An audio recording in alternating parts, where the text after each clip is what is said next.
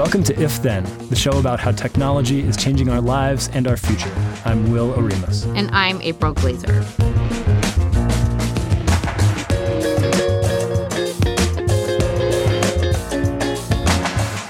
Hey everyone, welcome to If Then. We're coming to you from Slate and Future Tense, a partnership between Slate, Arizona State University, and New America. We're recording this on the afternoon of Tuesday, February 27th. On today's show, we'll talk about Vero. Vero? Vero?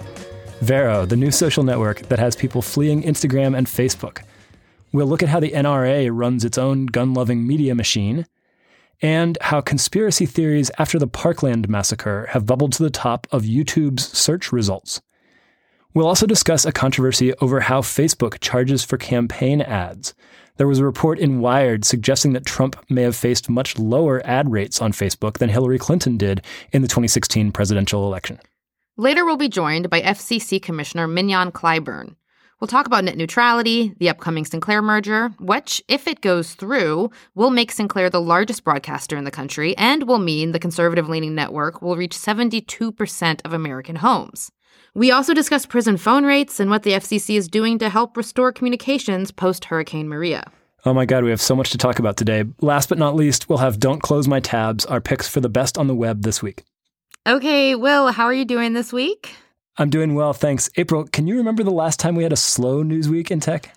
Uh, no, I don't think that there are slow news weeks very often. And definitely when there's never a slow news week, there's never a slow news week in tech because everything touches technology in some way. So no. Do you? I, I All right, I fair yeah. fair point. No, maybe I mean maybe like over the holidays or something, Maybe. but that's about it. It's just been it feels like it's been a crazy time in the tech world and particularly the stuff that we talk about, which is how tech affects our mm. democracy and society. Honestly, if there's a slow news week, we're probably not doing our jobs. so If, if there's no news, we'll we'll make some news. yeah, well, that's our job. Yeah. All right. So, April, you reported on how YouTube, in the wake of the Parkland massacre, surfaced at the top of its trending videos section a conspiracy video about one of the students who survived the shooting. Yeah, that's right. Last Wednesday, reporters found that the number one trending video on YouTube was a video of David Hogg, uh, who is uh, one of the survivors of the Parkland shooting. And it th- that video was alleging that David Hogg is a crisis actor, which he is not. He did survive the shooting, but it was the number one trending video on YouTube. YouTube did take it down after the report surfaced, said it was a mistake. But this isn't the first time YouTube has done this. Right, and David Hogg was that was that young, really well-spoken kid who was strongly making the gun control case. So I can see why people who don't want gun control are going to try to to convince people that he's not real or that somehow this is staged. But what exactly did YouTube do wrong here? I mean, presumably YouTube didn't want to have a conspiracy video, uh, you know, alleging that a Parkland survivor was actually a crisis actor at the top of its trending section. What exactly went wrong? Well, YouTube says that one of the reasons why it misclassified this video and put it in the trending section is because it contained a clip from a reputable news source. Um, and that is kind of what botched its system up. Um, So, now, like, there was a clip of a TV news broadcast in yeah, between. there was a the- clip of a the- TV okay. news broadcast that was used to make this conspiracy theory video. That means that either, you know, YouTube was like found uh, a duplicate video of an original video and it didn't elevate the original, right? So, or, like, they meant to put in the original news broadcast, and instead they got this version that twists the broadcast to say it's a conspiracy. I mean, I don't know what they meant to do, but it means that they didn't privilege the original over one that was a, where a clip was used, you know, or some other factor kind of led to a loophole where these hoaxers could figured out how to game the trending search feature, right? And you know, when I looked through, you know, fifteen other. Uh, videos that allege that David Hogg was a crisis actor, they all used clips from reputable news sources, and it made me wonder if this is a way that uh, that conspiracy theorists do try to game the system to elevate their like blatantly fake news um, to the top of of the uh, of the search function. That's so interesting. I guess just once again, it's an example of how anytime you try to automate the human editorial process, you're going to end up with a system that can be gamed by people. Yeah, you know, and like YouTube this week, you know, did make some uh, some moves rather to to rein in uh, the conspiracy theories that are flying wild on their site. Uh, they took down a video from Alex Jones uh, of InfoWars that also alleged that Hogg is a crisis actor. I can't believe Jones is still at it with this after he got called on the Sandy Hook trutherism. Yeah, he did this during Sandy Hook too. And, you know, the videos uh, in which he attempts to, to paint the parents of the victims of the the Sandy Hook Elementary School shooting as uh, crisis actors are were still up on YouTube yesterday. Um, you know, and I asked YouTube if they're going to take those down as well. They did not get back to me about that. But you know, then uh, Jones got another strike uh, another video taken down today. Uh, apparently, YouTube has a policy that with three strikes, uh, your account is terminated. And so, one more strike, and, and Alex Jones will lose one of his main kind of arteries to uh, to his followers and his adherents. So, you know, this is not an inconsequential thing when when YouTube starts to take action here. Alex Jones has a robust network of people who really follow him um, adamantly, and uh, and it will not be inconsequential if, if he loses his YouTube platform. Yeah, I can't wait to see the InfoWars rant where he talks about being censored by YouTube. Oh, he talks about that already. but uh, but but we'll see what happens when uh, when he doesn't have a channel to talk about that on. In other technology news this week, a new social network has gained popularity called Vero, and I'm probably mispronouncing that. But uh, the idea with this social network is that you actually pay to get an ad-free experience. You know, uh, unlike Facebook, which is saturated with ads, which has ostensibly been toxic for democracy and for our attention spans. I'm a little confused by this because I feel like every six months or so on the dot, there's another new social network that gains steam and then fizzles out rather quickly. Will, can you help us kind of understand what the hype is around this one? That's a really good question. And I think you are not wrong to say that it feels like every six months some new social network comes along promising to be the alternative to Facebook and Twitter and Instagram that we've all been craving. That's what happened this week with Vero, and the timing is a little hard to pin down. I actually don't know if it's Vero or Vero either. It was incredibly obscure until a couple weeks ago. It's actually been around since 2015, and it was founded by the son of the assassinated Lebanese leader Rafiq Hariri. So billionaire Ayman Hariri is behind this social network. And yes, so the idea is that this would be a social network that you pay to join rather than having it for free and getting ads. And what that would enable it to do is not be harvesting your data. They promise no algorithms, no curation. You're just going to see everything from everybody in a chronological feed. All the sort of things that people complain about with the big social networks, this is offering to solve. Now, whether it actually does that is really hard to say. When I tried to sign up yesterday, their servers were down and I was unable to sign up. Lots of people have reported bugs with it. It seems like it's not actually all that functional, maybe. Why would people join this, though, beyond the ad free thing? Is that really it? Well, I mean, let me let me put it back on you. I mean, we're all we're criticizing Facebook a lot for the way its algorithms distort what we see in our feeds, for the way its ad-driven model, um, you know, incentivizes them to per, uh, to purvey sensationalism and polarizing content. Wouldn't you like to see a social network that came along that was just sort of about interacting with friends and wasn't optimizing your feed at all time for at all times for what was getting the most clicks or the most shares? Uh, sure. I just don't know that I trust the growth model of Vero because the idea is that uh, the first million users or something is free, and then everybody else just pays a very, very little bit of money. Um, they would have to get a lot, a lot, a lot of users to be able to afford like one engineer's salary. So I guess yes. I just don't trust that what they're saying is actually going to be sustainable in any way. Um, you know, I social networks are changing their economic models all the time and uh, and how they monetize you know our time spent on the platform. And so you know i don't see why they wouldn't introduce ads in the future or something else in the future that they say they're against now. Right. So th- that's that's really a fair question. I think it's unlikely that this app catches on frankly. I mean we've seen so many of these as you alluded to. There was Peach, there was Ello, there was, if you go back even further, there was Diaspora and App.net. And that's the thing. These like ad-free social networks, the concept of that really came out of the free uh, software movement. Um, after Snowden, there was a, a, push to to build all kinds of surveillance-free and ad-free social networks that never really caught on. That's interesting. So why do you think it didn't catch on? Oh, because they just didn't have, they weren't as shiny as Facebook. You know, there's also uh, the issue of uh, just kind of the network effects. If not everyone's there, then no one's there. That's the whole point.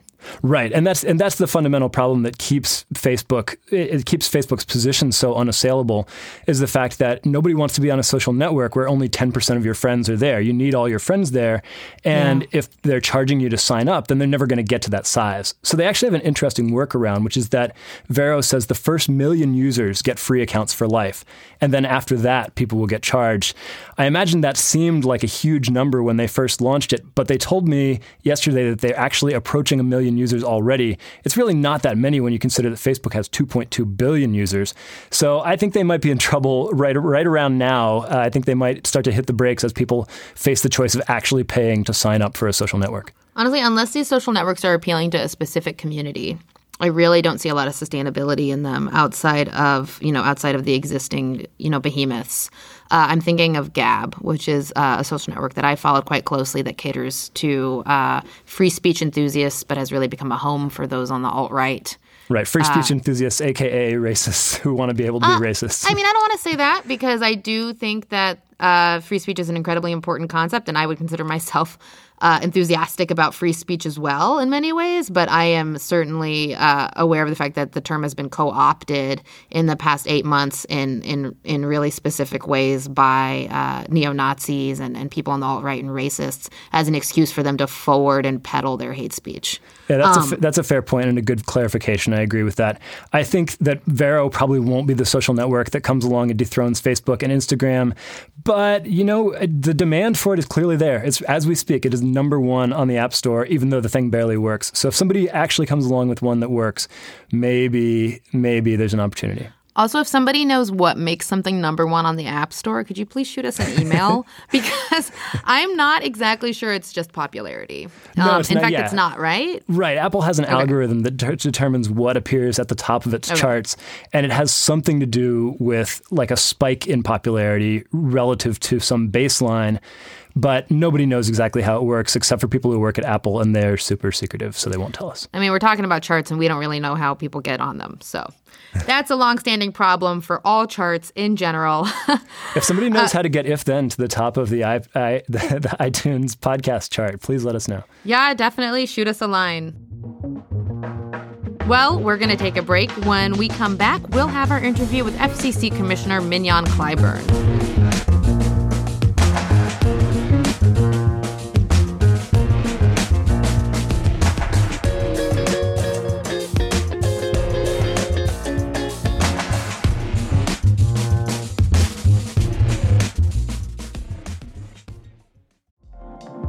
Card is the perfect cashback rewards credit card.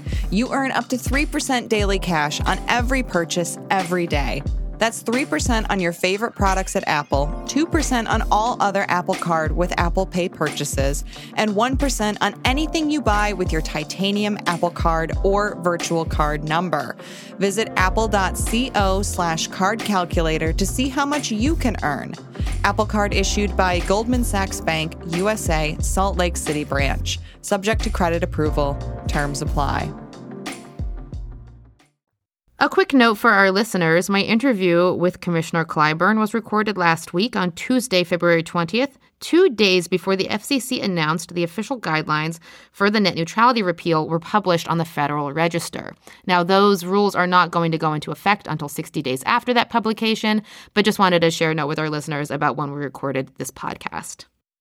Our guest today is Mignon Clyburn, a commissioner on the Federal Communications Commission. She served as acting chairwoman following her appointment by President Obama in 2013, but she began her work at the FCC in 2009 as a commissioner and spent 11 years prior to that on the Public Service Commission of South Carolina. Welcome to If Then, Commissioner Clyburn. Thank you so much, April. It is an honor to have you here. So I'd like to start off with you know the the big question in, the room at the FCC and which has been for some time net neutrality. I'm curious, uh, you know, what is there left to do with net neutrality now that the vote has already happened and it seems like we're just waiting for the rule to be published for these ISPs to be able to block, throttle and do whatever they want as long as they disclose it. Is there anything left that the FCC can really do at this point? or well, that you can do? well, I b- like to believe that we all uh, have room to weigh in you are right. We are waiting any day now for the rules to be published in the Federal Register, and that is a, an important timeline or, or point in time for a lot of people uh, to position themselves to uh, be able to make uh, their feelings known officially in court. Um, it's a, a, timeline for those um, on on the Hill, meaning uh, those uh, legislators. Um, I think it's a, a, another point for all of us uh, to ask ourselves a, a question a very simple one. Who should control your online experience? Mm-hmm. And how much does it mean to you? And, and what would you be willing to do uh, or to say uh, or, or to speak to um, when it comes to uh, that experience? Should it be you or should it be a multi uh, million or billion dollar internet service provider that answers only to shareholders and their bottom lines? And so, um, for for the public, um, I think it still means making their voice heard. Uh, no policymaker is too small to speak to. Uh, you've got uh, state and local uh, officials uh, that have a voice uh, that federal lawmakers listen to. Um, you have an FCC that's supposed to uh, listen to you. Mm-hmm. Um, so uh, again, even though um, the majority has moved in a very definitive direction, the fight is not over if you believe in a free and open internet. Right. And, you know, there is the movement for Congress to take action with the Congressional Review Act, which would undo uh, what the FCC has already undone with net neutrality and kind of restore the old rules. And Democrats really rushed to that. I mean, it didn't take long for everyone, it seems, you know, in terms of Democrats to, to hop on board. And that makes me wonder do you think that network neutrality could be a central issue that elected officials want to rally behind come the midterms? You know, particularly for young voters. Right. I listened to, I just came back from Austin, Texas. And while these young people cannot vote, I was in a room full of middle and high school students. And when I said I voted against repeal of net neutrality, I got a resounding applause. And so that tells me that, you know, those children have parents um, they have brothers and sisters who might, uh, you know, and, and, relatives that are older. And these individuals um, have made it very clear uh, that they believe that the decision the FCC made back in December was a wrong one. And I don't think um, uh, that this issue is going to go away um, from a regulatory standpoint or from a political standpoint. Right, and and it seems to be something that you know young people are familiar with, at least with the centrality that the internet plays in almost all aspects of, of their lives. So so that's a they are connected. They're digital natives, um, and so you know I, I don't know. I'm, I'm, older than you. I, you know I remember the time of smoke signals, but, you know relatively speaking, I'll just say you know dial up. You know rotary right. phones. Same thing. Okay, so I'll, yes, yeah. Technologically speaking, it is the same thing as smoke signals. Um, but I remember those days when. Um, um, I, you know, you, you, wrote letters to keep in touch. Um, you, you, you paid my gosh, I don't know how much for for, for long distance 20, 30, 40, 50 cents a, a minute for um, a, a, call. Now that means nothing uh, to these individuals, and it means nothing to stay digitally connected um, through various platforms that um, I even, um, you know, uh, do not use. Uh, and so they take connectivity seriously. And I really think um, given um, their um, voice, their action, um, actions, um, and, and, and their passion, that this will not be the last time we hear about this issue. Uh, and all of us, political appointees and politicians, uh, will hear more from them. You know, one thing that uh, I've been watching closely at the FCC that is going to be, I think, a lot harder to undo than what Ajit Pai has done with net neutrality, um, which, you know, might uh, be reversed in the courts again, is uh, everything that's been gearing up towards the Sinclair merger. I did read in the New York Times that last week that there is an inspection from uh, the Inspector General, of course, uh, about how uh, the FCC has handled some of the deregulatory moves in the lead up to this merger um, I'm curious if you can kind of lay out if people should be concerned uh, with the prospect of, you know, Sinclair kind of doing what would what would be the largest consolidation of television, I believe, in U.S. history. Well, one of the things that I have been open about and very vocal about uh, since my first day here is that this move, uh, when it comes to consolidation, this wholesale, unchecked consolidation, is not one that benefits any of us. Just think about those scrappy, uh, smaller uh, players who want to uh, to take part uh, in this media um, e- ecology and this ecosystem. what chance do they have um, if all we do is green light, um, you know, projects um, or green light, um, you know, mergers without the type of scrutiny and review um, that um, is called for. Uh, so to me, uh, the issue is uh, is clear that um, the way the, the regulatory or no touch by way of a regulatory framework work that this uh, current administration um, is uh, moving in the direction is one that is problematic uh, for uh, the using and consuming uh, public.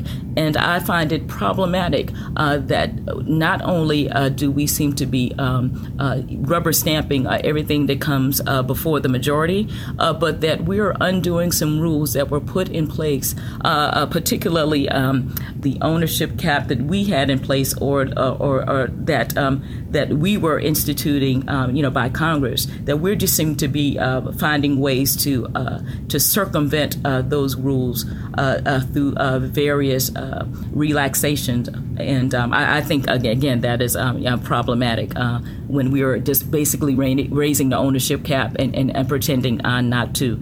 And and so you know these are the things that I think the public needs to be more aware of because it will change the ownership regime and the um, you know the, the who is uh, being who is at the helm in terms of um, delivering news and other information uh, to the public of you right. can't undo that once once it's um, uh, uh, once it's bound Right. It's it's not like you can um, break up a company like like the U.S. did with Ma Bell just any day. That that's a no, huge no. maneuver. It is a huge uh, maneuver, and um, uh, it's uh, you know politically uh, engaged. Mm-hmm. And again, uh, once you, you said it best, you know, once it's bound, it's hard to unravel.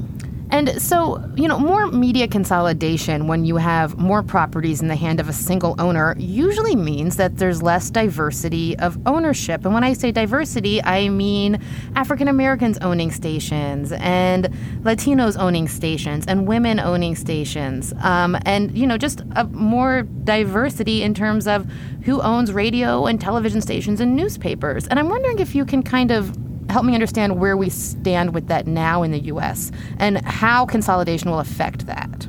Well, I, I wish I had this great story to tell. Uh, when it comes to the prospects um, over the horizon. Um, you know as well as I do when it comes to ownership, uh, when it comes to uh, women and um, people of color, that we're low single digits uh, with full power uh, television um, and, and, and, radio uh, stations. Um, and, and that in and of itself is, is problematic when you, when you talk about um, hiring practices, uh, points of views, uh, and the like. And so you have a, a the majority that's unwilling to do any types of studies that will better educate us to give us the data needed to make uh, any different decisions. Uh, you've got um, a majority that's unwilling to put um, any type of uh, rules in place that will encourage um, more um, ownership and, and, companies doing business uh, in, in the in the wireless market.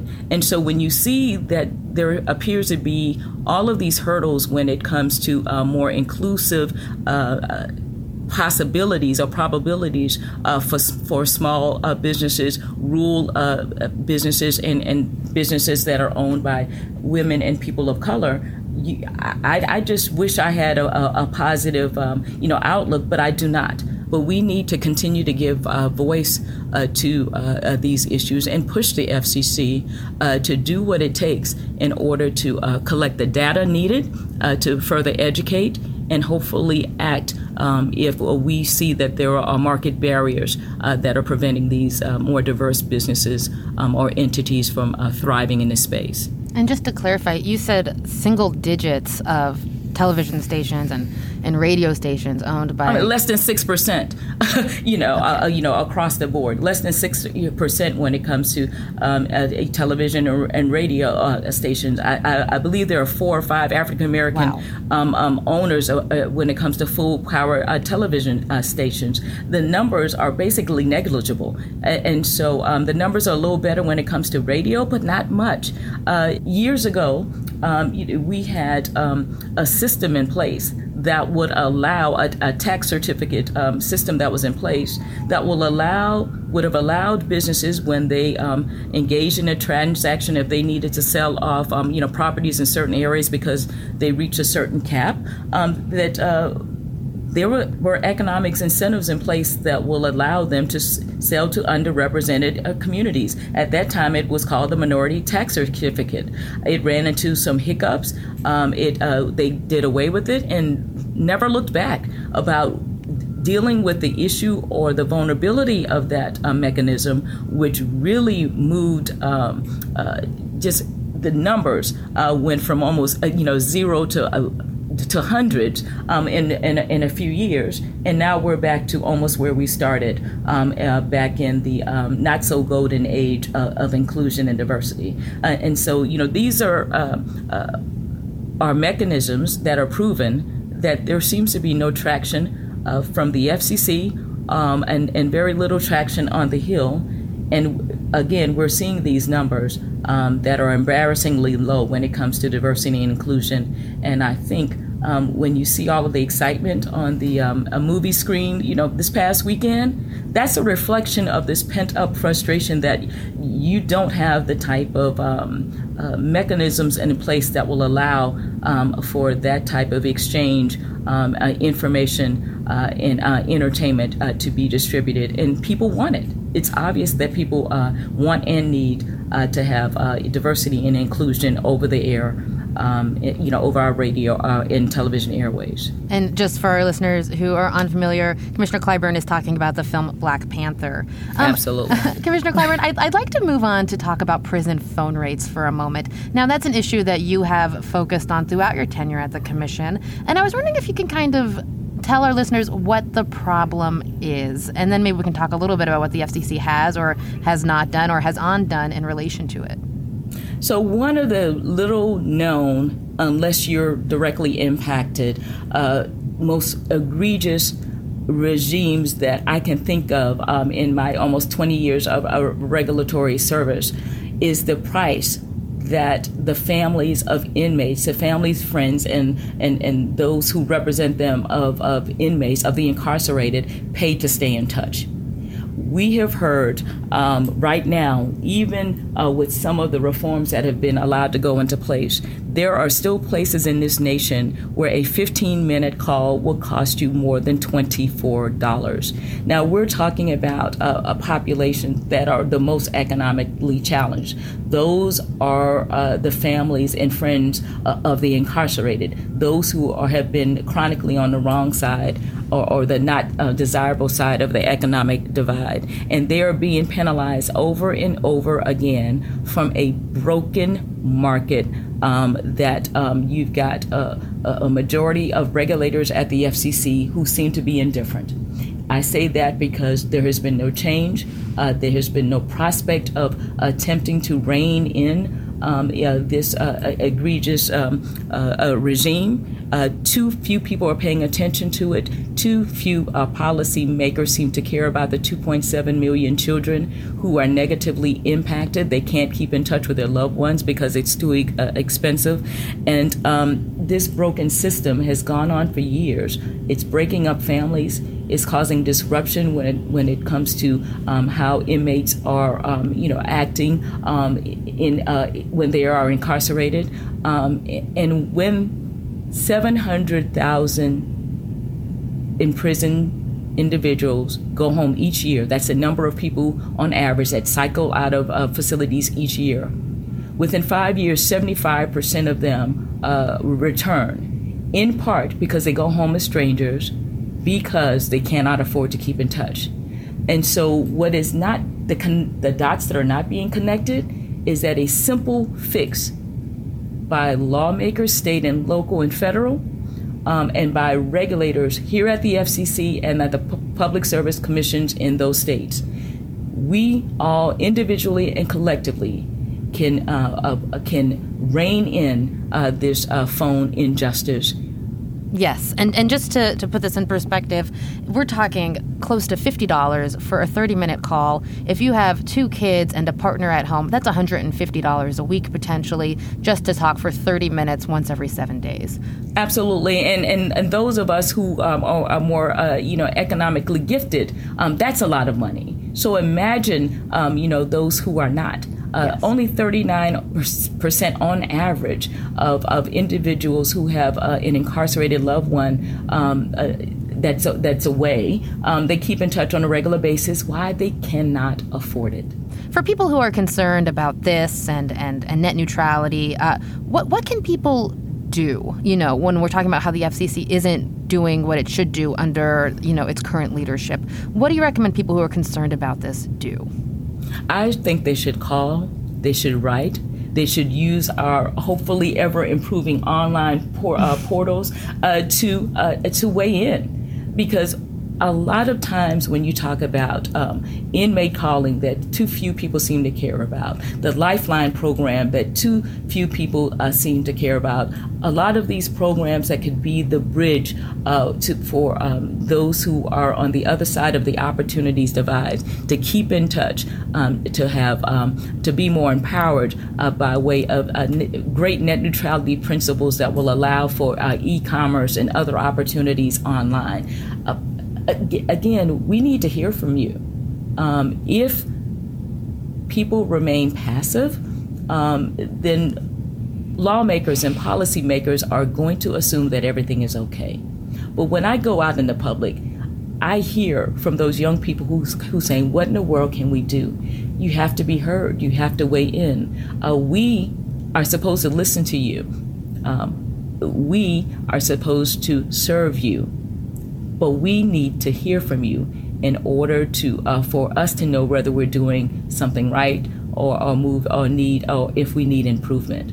Um, so uh, silence is not golden when it comes to these critical uh, communications issues, and the public again uh, needs to um, to weigh in uh, and and to be heard um, if if uh, truly a difference will be made by us.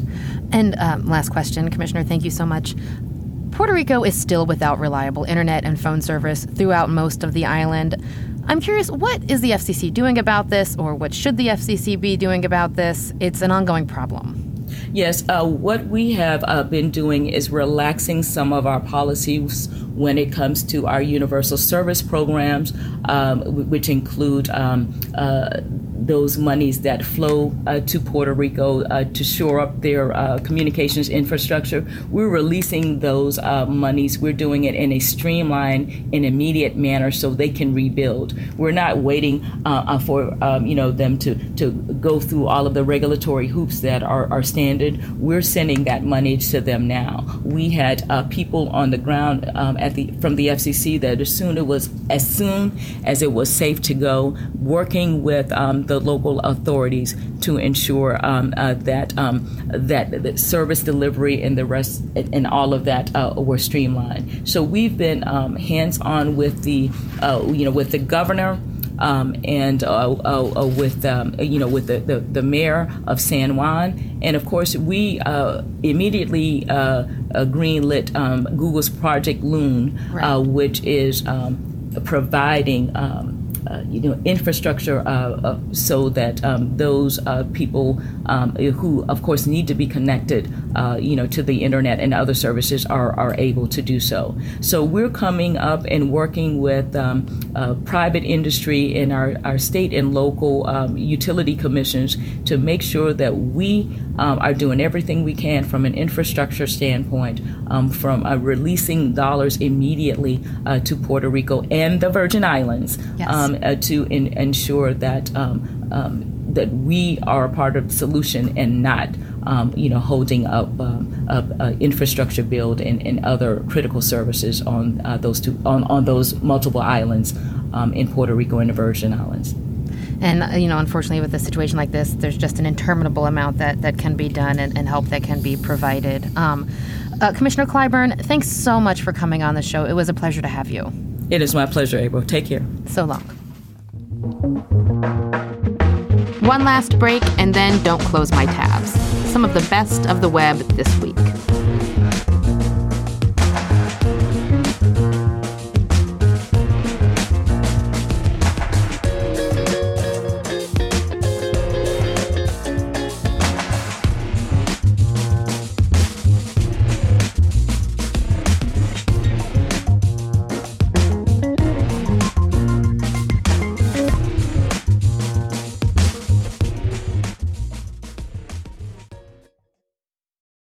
Is the story of the one. As head of maintenance at a concert hall, he knows the show must always go on. That's why he works behind the scenes, ensuring every light is working, the HVAC is humming, and his facility shines. With Grainger's supplies and solutions for every challenge he faces, plus 24 7 customer support, his venue never misses a beat. Call quickgranger.com or just stop by. Granger, for the ones who get it done. It's time again for Don't Close My Tabs. Will, what tab couldn't you close this week? My tab this week is sort of twofold. I'll explain. The first one is an article that appeared in Wired over the weekend. It was written by Antonio Garcia Martinez. And if that name sounds familiar, thank you for listening to our first episode where Antonio Garcia Martinez, a former product manager for Facebook's ads team, was our guest. Martinez wrote a story called How Trump Conquered Facebook Without Russian Ads. Now, this was a response to the narrative that Russian trolls had propelled Trump to victory somehow through their use of Facebook, their canny use of Facebook to mobilize his supporters and to polarize the electorate. Martinez said there was a different factor at work, and that factor was the ad rates that Donald Trump's campaign faced on Facebook versus those that the Hillary Clinton campaign faced. He says that because Trump's ads were very sensational, they were engaging, they appealed to people's emotions, they got shared more, they were more effective. Trump's audience may have been demographically cheaper to reach, and he suggested that in effect, Trump was paying far less to advertise on Facebook than Clinton was. But here's where the second part of the tab comes in. On Tuesday, a Facebook executive tweeted that in fact, Hillary Clinton and Donald Trump were facing roughly the same ad rates to get their ads published on Facebook. That seemed to contradict Martinez's narrative. If you read them together, you begin to get a sense of just how complex online advertising really is, and the question of whether Facebook's system favored Trump over Clinton becomes a little murkier. April, what did you make of all this? I thought it was a really interesting and important article to point out that the more engaging something is, uh, the actually less that you'll pay for it to continue to get engagement on social media. I think most people think that the more you pay, the more people will see it. That's not necessarily always the case. It also took a little focus off Russia and back to the campaigns that were also trying to manipulate social media for people's attention. But one thing that it didn't touch, and something that it wasn't really intending to get at, but something that I'd like to talk about more, is uh, that there were a ton of posts on uh, social media about the campaigns and about the election that we don't know who they came from right? Because facebook doesn't require people to disclose uh, you know who paid for political ads online and that's a conversation that's going to be continuing to happen, particularly at the FEC soon. The Federal Election Commission is uh, is opening a rulemaking on this topic, or is, is, talking about opening a rulemaking on this topic, and is expected to soon. Uh, and you know, political action committees uh, could spend as much as they wanted on Facebook posts, and uh, didn't have to to to say that they who they were you know in favor of or who they were working for. So, you know, there's a lot to continue to talk about with this. And I'm, I'm happy that he kind of tilted the conversation back to how people, even in the United States, not just Russia, were manipulating social media as well. Not just manipulating it, but using it rather to to to reach the public in um, perhaps manipulative ways. Let me put it that way. Yeah, and, and anytime we talk about one piece of this puzzle of how the Trump and Clinton campaigns used Facebook or how Russians used Facebook or how the ad prices worked, we're always just looking at, at one bit of it. I think that's important to keep in mind. my personal bias is that anytime we're talking about ads, we're probably talking about a less significant share of the problem than we talk about the news feed itself and the content that was actually shared organically in people's news feeds. Ads can only do so much. That said, a lot of a lot of people do think that the Trump campaign was very savvy in how it used Facebook, particularly to suppress turnout among potential Clinton voters with negative ads. Oh, absolutely, absolutely. I mean, Theresa Hong, who was one of the main brains behind the Trump campaign's digital efforts, and actually told the BBC earlier this year, or rather last year, that she helped to write Trump's Facebook posts. She said without Facebook, Trump wouldn't have won. You know, and and she's probably right about that because she was actually like one of the main people that was working, you know, with the folks of Cambridge Analytica and the other folks who were really working to game social networks, uh, you know, for the benefit of their candidate. You know, I think over a billion dollars were spent by both candidates on social media advertising and and, and marketing and boosting posts and what have you. Uh, you know, in the 2016 election, uh, it's uh, definitely a conversation that we need to continue to have. yeah, especially with midterms coming up. All right, April, what tab could you not close this week? So the tab I couldn't close this week was a tweet. so not necessarily a news story, but if you can find it, it's from user T E E J U S underscore underscore.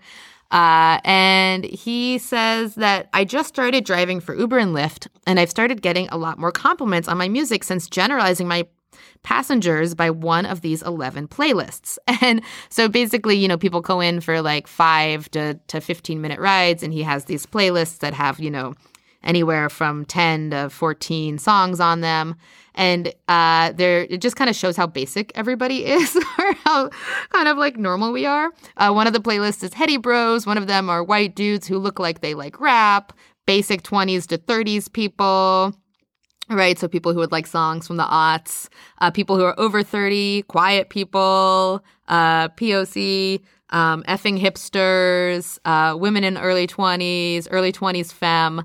Uh, and I thought this tweet like went super viral, viral, right? Over 52,000 uh, retweets, uh, almost 250,000 likes. Um, he is a uh, he, he, appears to be from his Twitter profile, you know, uh, uh, African American male. And he's basically been able to uh, concisely generalize people, uh, you know, based on, I don't know, just how basic everyone's music tastes is. I, I, I really thought it was super funny. Yeah, I like this for a couple reasons. One of which is I always sort of feel when I'm in the back seat of an Uber or a Lyft that the driver is like secretly judging me somehow, and this just kind of confirms that like yeah they're up there judging you, and uh, not only that but they're trying to like play you a little bit by by predicting what kind of music you're gonna like based on your appearance. Uh, effing hipsters is definitely one that uh, that got me a little bit. Neutral Milk Hotel was in there, and The Cure, I think. So I totally would have been sitting in there and he, he, would turn on Neutral Milk Hotel and I'd go, man, this guy's great. And I would give him a huge tip. So I think, I'm guessing a lot right. of other people. White dudes who like rap, rap had Chance the Rapper. you know, I thought, I mean, he's probably spot on and that's why people like it. I think one thing to note on this is that I'm not sure that this uh, guy whose tweet went viral and generated, you know, content for news websites or whatever made money from this. You know, in the same way the woman who uh, posted about the dress, whether it was, you know, gold or blue or black or white, whatever colors people thought it was. Uh, she didn't make money from that, but, you know, BuzzFeed made a killing, right? Because they had all of this content about it and all these ads that ran against it. Uh, what really came to the fore for me from for this is when I see these types of tweets that go viral. I wonder how much are the creative people who actually post this, you know, and who are actually thinking uh, in a way that a lot of people can relate to. Uh, you know, how how are they profiting off this at all, or or is this uh, is this something that that they're not profiting off of? He did post a Patreon account that he has. If people want to donate to him, he said you can pay him some money and he'll let you know what playlist matches for you. That was a really savvy move on his part. I like that. Uh, I thought it was really appropriate, and I hope that some people paid him. Apparently, a few people sent him five bucks. So you know, right on, dude. That does it for our show for this week. You can get updates about what's coming up next by following us on Twitter at IfThenPod. You can also email us at ifthen at slate.com. Send us your gripes, your tips, whatever you want. You can follow me and April on Twitter as well. I'm at Will Oremus, and April is at April Laser. Thanks again to our guest, FCC Commissioner Mignon Clyburn. You can find her at M Clyburn FCC. And if you like this show, help us spread the word. We'd really appreciate it if you'd leave us a comment and review on iTunes or wherever you listen. Thanks. If Then is a production of Slate and Future Tense, a partnership between Slate, Arizona State University, and New America. Our producer is the wonderful Max Jacobs. Thanks to Don Allis at A Room with a VU Studios in Santa Barbara. Thanks to Alberto Hernandez at Fantasy Studios in Berkeley. We'll see y'all next week.